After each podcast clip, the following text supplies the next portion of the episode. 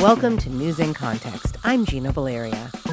In this episode, we explore how bridging by building relationships and being curious can connect people across differences, as well as provide lessons for news organizations that seek to inform. My guest is Monica Guzman, Senior Fellow for Public Practice at Braver Angels, and author of I Never Thought of It That Way How to Have Fearlessly Curious Conversations in Dangerously Divided Times. Civity is a culture of deliberately engaging in relationships of respect and empathy with others who are different, moving people from us versus them to we all belong. To learn more, go to civity.org.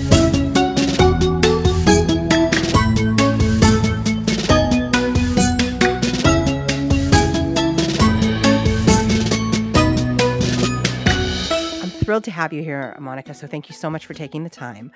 First of all, before we get into the work in the book and all of that, why this? What led you to doing this type of work, or how did you come to this work? So there's two threads that led me to this work around bridging differences in particular on the political divide, which is a very fraught one for this moment. Yes. One is professional and one is personal. The professional one is that uh, as soon as I got out of college, I went right into journalism. I love journalism. I have this fascination with people and how we surprise each other. I found this weird way to get almost addicted to disappearing into someone else's story. My husband once watched me uh, interview someone, just happened to be there next to me. And later he was like, It's like I saw you in a trance. and I said, Yeah, I guess it was. I've never said that out loud before. Oh, wow. I just, that, that memory popped in my mind Cool. but I do. I, I love getting lost in people's stories, and one thing that I've appreciated in in that is that it feels important that people understand each other. Uh, it feels important to the whole civic project that we're engaged in by being part of the United States of America, let alone the world, and all of that. So the last several several years, who knows how many exactly, it started to feel like if I wanted to help people understand each other, doing it by being a journalist wasn't cutting it for me anymore because our media ecosystem is so splintered and siloed. So if I told the story as responsibly as I could into this media product, it would reach these silos, but not these others. And then increasingly, these others would actually distrust the story I just told. So it's like, well, that's not working. The other thread that led me to this was my family. So I'm uh, a Mexican immigrant.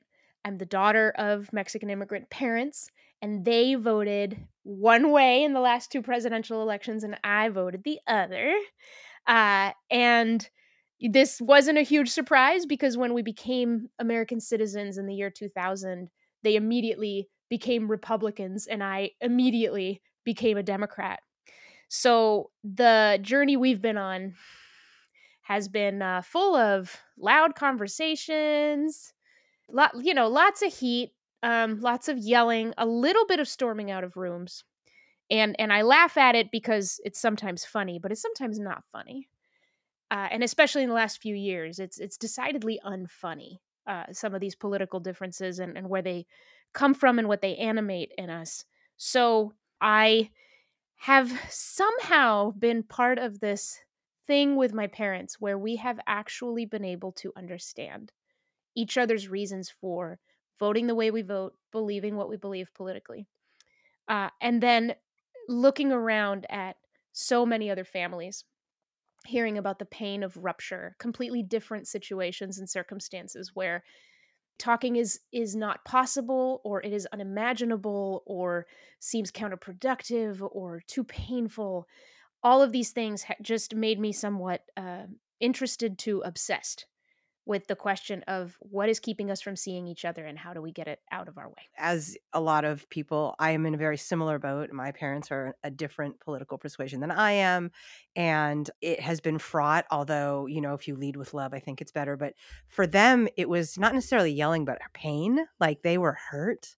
My mom would look at me during the Trump administration. She's like, honey, you're so unhappy. And I was like, but I, I mean, I don't think I'm unhappy. It's funny, my mom would tell me the same thing. My mom would look at me and say, "You look you look like you're really suffering and pained and I worry for that." Yes. Because she's my mother and that's her job Yes. and, and there was love there. There's a lot of love in that. Yes, and I think part of it is that is recognizing that the love is there. There's one Latino stereotype that we really do conform to. Uh, and that is sort of loud and unfiltered. so awesome. growing up, uh, you know, my parents, I know a lot of parents who, you know, if they have an argument, they go behind closed doors. Their children don't see it. We saw it all, all the time. and so, and so we would see my parents, me, uh, by, by we, I see me and my brother. Uh, we would see my parents fight and we would see them make up. And so then we would disagree with our parents because it felt safe. We would disagree and we would make up. Um, you know, so there was just this culture in my family around you just kind of know that it's okay to say how you really if you're angry just tell me you're angry you know and i'll be angry back but we'll probably be okay. And i know that for many families you know p- part of it is like there's this culture of of peace um, that is really difficult to suddenly bring in something really important to any of a number of the people in that family if they really care about a political issue because there will not be peace. There will not be peace. And so is it handleable? And, if it's if it's newer for that group of people to try it can feel so dangerous to the relationships. But one other thing i will say is even when we talk about politics we don't just talk about politics. Like suddenly we'll we'll remember a memory of something and my dad will go remember when you were little and you did this? So suddenly we were talking about trump and biden or whatever and suddenly we're looking at me when i was three years old laughing. And like i'm not saying it's always possible. Sometimes i'm like hey can we stick to what we're talking you know but but there's this way of mixing in other things having other ways that we interact where politics is really important and really heated but but there's more going on and so it weaves in and out Yeah. That more going on thing. I love that you said that. So, you know, at Civity, an analogous thing is the conversation before the conversation. So, before we talk about all those things, you know, if we're not in a family together and we don't have that practice of being able to disagree with each other, then um, how do we see each other? How do we find the point where we see each other so we can start doing that? So, so when you talk about for us the conversation before the conversation, for you, like it's about more. It's not just the politics. There's other stories, other things. How does that play into the work you do now when you're trying to help people understand or bridge? the cutesy little rhyme i have in my head is relate before you debate Ooh, right I love it. I Love love it. coming up with little rhymes.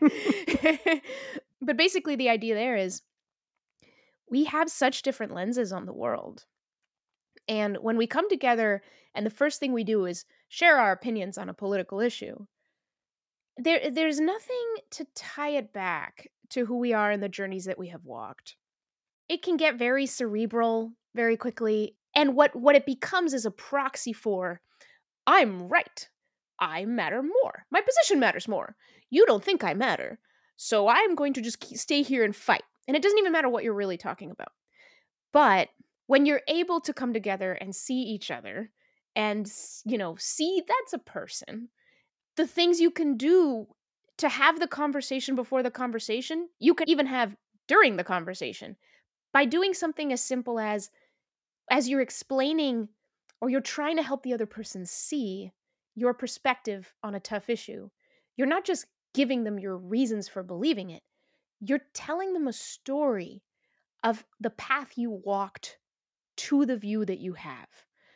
And there is such a world of difference between those two things. There's a way that we can accept someone else's path and the story that they've had without accepting the political conclusion that they've made. And that helps people feel heard and seen, which allows them to then hear you back. Um, I always say, like, people can only hear when they're heard, especially when there's suspicion, where there's distrust. So that's it. So the the conversation within the conversation, if you make it more about the people than just the ideas, then really what you're doing is unwrapping something of yourselves to each other. And and that's really what we're doing when we're having a constructive conversation. that kind of harkens me back to what you said at the beginning when you talked about when you were a journalist, how you would go into a trance while interviewing people. And then, of course, you've mentioned, I really enjoyed when you said interested to obsessed with trying to get people to understand each other because I get that. And w- I wanted to ask you, why do you think you were in such a trance? Why do you think other people's stories was something that that enraptured you so much? I think it is so cool when people talk about the things that they love. And so the kind of journalism that I did, it was a lot of that. It was go talk to this person who started this club, you know, for Vespa riders around Seattle. Okay. Uh, you know, or this person who has ended up really fighting for this extraordinary cause. You know, and then the big question for me is what led her to be the person that has made such a difference in her community what and I, and I come to that person going what led you to make that and so it's a detective story it's a mystery and usually the way that it gets dynamic and fun and profound is when i connect with the thing that they love that drives them you're you're helping me realize something actually like dots i had not really fully connected before we have this this assumption we make in our politics that if you oppose what I support, you must hate what I love. And so we'll come into disagreements asking that question.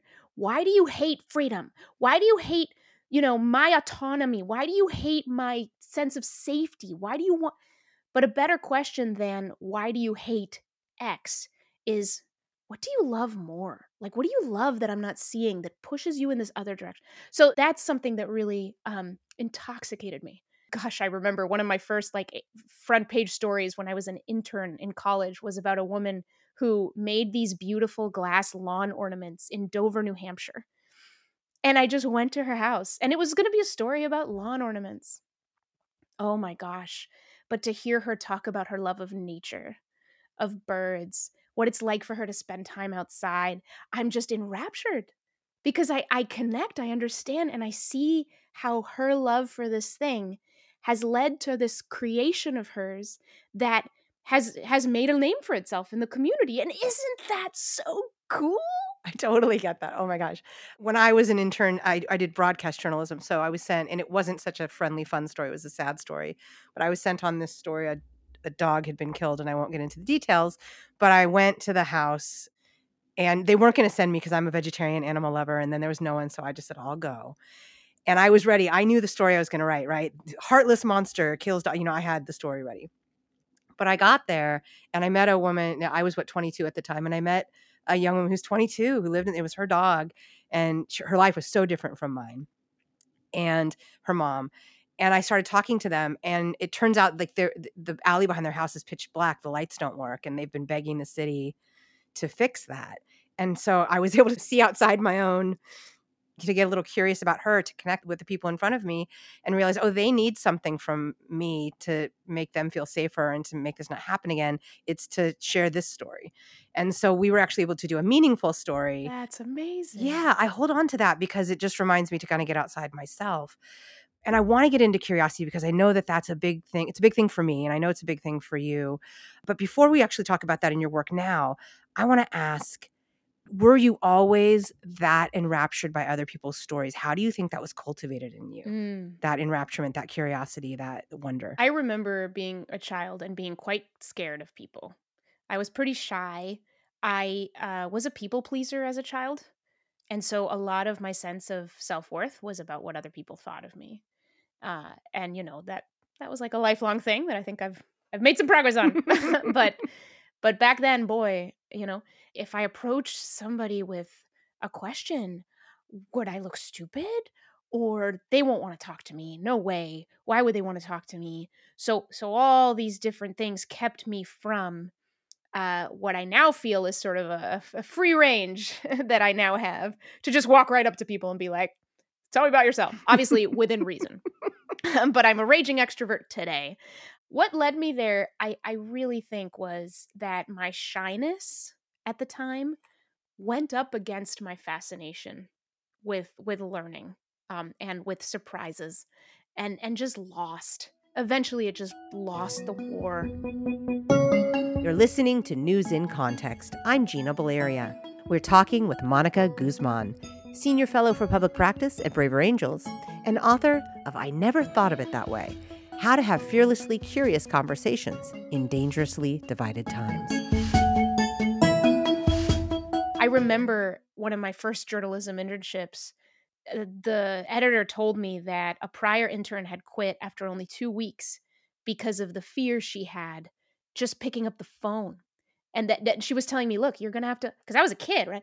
You have to call strangers. And I'm like, oh my God. And I was thinking to myself, I'm going to make it two weeks. I, I have to make it two weeks. That's, and so I needed to please my editor, right? Because of that people pleasing thing. I'm going to make it two weeks. What I didn't realize I was doing was I was building the muscle that eventually defeated the fear of other people. Um, because, well, I need to tell this story. There's something that's pulling me to journalism. I know I want this internship. I know I can do this. Uh, and so, yeah, I think back to those those early uh, reporting jobs.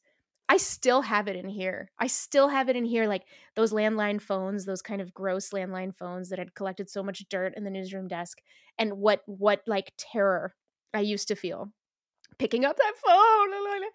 And now it's like not a thing. It's just not a thing. Yeah. Now I'll talk to anybody. Yeah. I, I don't know if I was that shy, but I call myself a shy extrovert, and the extrovert way wins. So I was noticing that a lot of people, former journalists who are now teaching, kids just aren't curious these days. Kids, and I'm like, well, it can't just be that they're somehow different from us, right? Like they've clearly grown up in an environment where it's not. It's got to be something that you cultivate, like a muscle, as you said, that you build.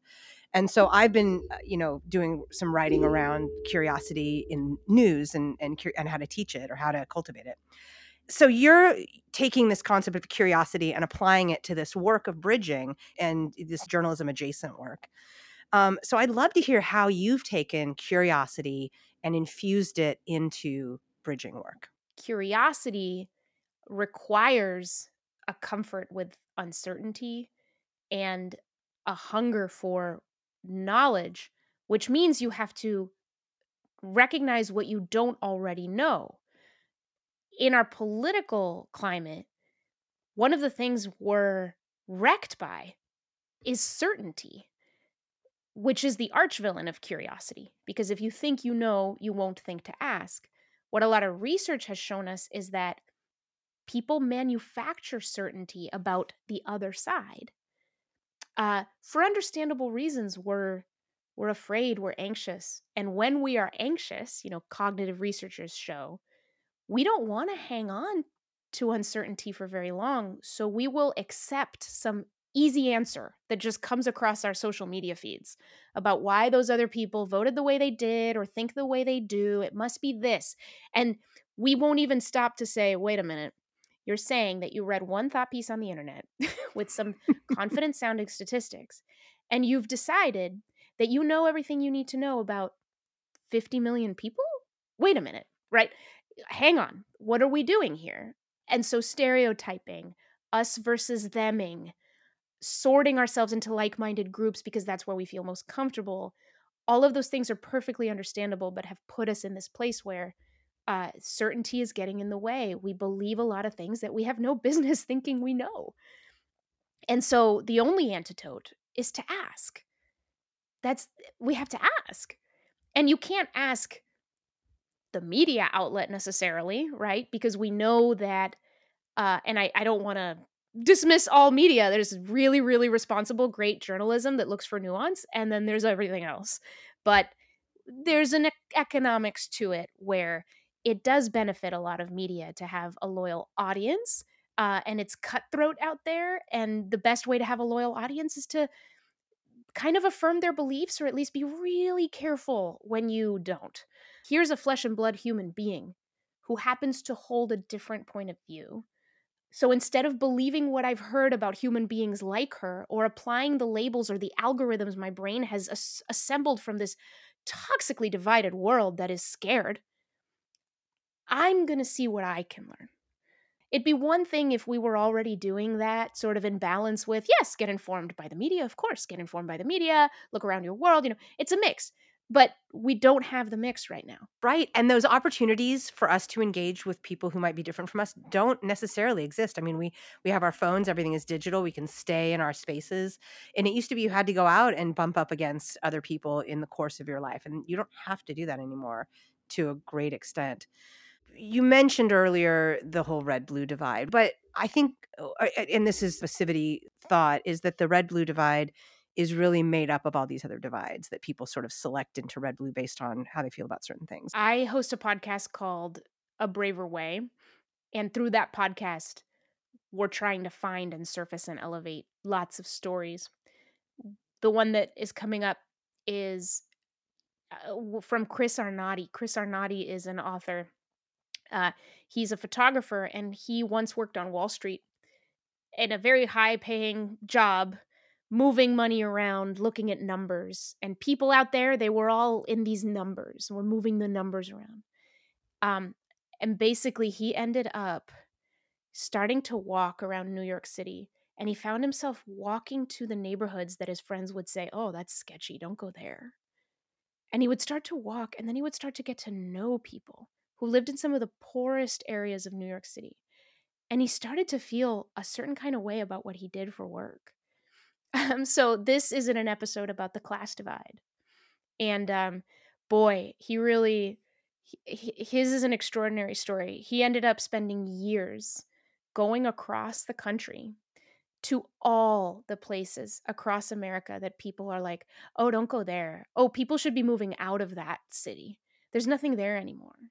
But a lot of people stay and are, are forgotten and neglected and there's some large story we tell ourselves about America that doesn't include them. And uh, Chris has made extraordinary connections and relationships and has become best friends. What about people who've engaged with your podcast or your book or other workshops you've done? People who've come to you and shared their experience of a connection they were able to make or heal or reach across an, a divide. There was a workshop that Braver Angels did in the Midwest. And I talked to the facilitator of that workshop, who happens to be uh, one of the co founders of Braver Angels, Bill Doherty. And he talked about a pretty striking moment. The workshop brings red leaning and blue leaning politically people together, and in this case, in person and so one of the blue people who showed up was a landlord uh, in town, and he had decided, as a rule, never to rent to conservatives because all the reasons it would be immoral and wrong. So during the course of the workshop, he was paired up with someone who was red leaning, a conservative. And they had their conversation. At the end of the workshop, this landlord came up to Bill and was kind of in tears about the realization he had had during his conversation with the conservative man. You know, he's getting to know this guy that that he had ruled out as a category. He's getting to know him and as a person, as a human being, and think past all this animosity he'd he'd built up. And he said, he said, like, I disagree with you. He told the conservative, I disagree with you with everything you've just said. But powerful people want us to hate each other. Let's not do it. How do you see the role of relationships in your work? One of the biggest reasons we find ourselves where we are is because we have been having so many conversations in spaces that leave no room for relationships. So, online, this is rampant. I have no connection with this voice that is arguing something we're making it a proxy for something. We're performing our perspectives instead of exploring our perspectives. So relationships are everything because relationship means I'm invested in you somehow and you're invested in me somehow. And so we can't dismiss each other so easily and maybe it allows us to edit the larger story that contains us all. The larger story that contains us all. I love that. And that sort of phases into my next question is the importance of bridging work and how you can weave bridging into some of these larger spaces you know earlier we talked about journalism and that lack of trust and and now there's I, I know you've been involved with participatory journalism i believe how do we maybe apply some of these bridging relational curiosity focused uh, tenets or practices or lessons into ecosystems where we're also trying to build trust. In media, and in a lot of other spaces, applying curiosity to language is really important. Uh, language becomes a battleground in times like this.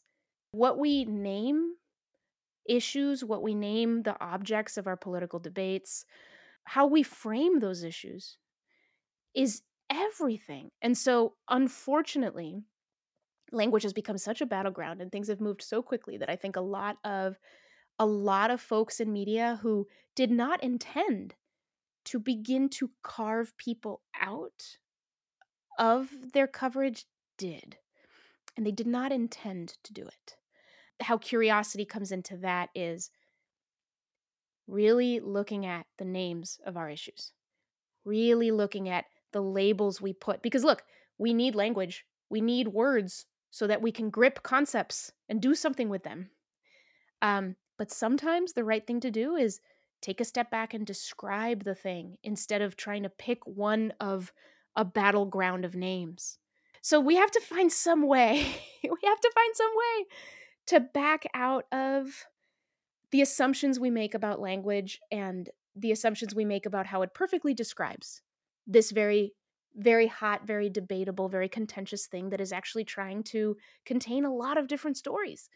So, yeah, names are fraught. Language is difficult, um, and it really helps to stop, ask questions. My last question for you is: That there anything that I didn't ask you um, that you would like to say that you feel it's important for people to know? I think a lot of times when people think about bridging, given the climate we're in and how scary it can feel, a lot of times people go to sort of the worst case scenario.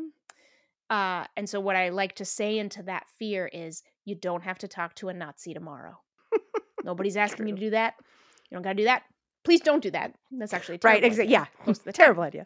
Um, and so, curiosity across difference does not have to look like the scary thing you imagine. It can look like I'm having a conversation with someone else and we don't see something the same way. But before I jump in to say how I see it, I'm going to ask one more question about how they see it. And through that real curiosity, I'm going to demonstrate my interest and I'm going to learn something more. And that person will see that and will feel more heard. And so then when I begin to talk about whatever I want to talk about, it is just more likely that they're going to listen. So it's things like that. It's like expressing your opinion, not so rigidly all the time. You know, research shows us that using what's called hedging language, you know, right now, as I think about it, this is what concerns me about abortion. But I'd love to hear what you think. We think, oh, that sounds weak. Nope.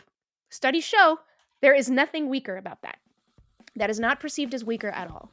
Uh, there is nothing that is perceived as less capable of leadership about that it actually creates a context where people feel they can be more honest. Who doesn't want that? If we're not honest together, we're not together. so let's get honest. Thank you to my guest, Monica Guzman, Senior Fellow for Public Practice at Braver Angels and author of I Never Thought of It That Way How to Have Fearlessly Curious Conversations in Dangerously Divided Times. This is Civity Week on News in Context. Civity is a culture of deliberately engaging in relationships of respect and empathy with others who are different, moving people from us versus them to we all belong. To learn more, go to civity.org.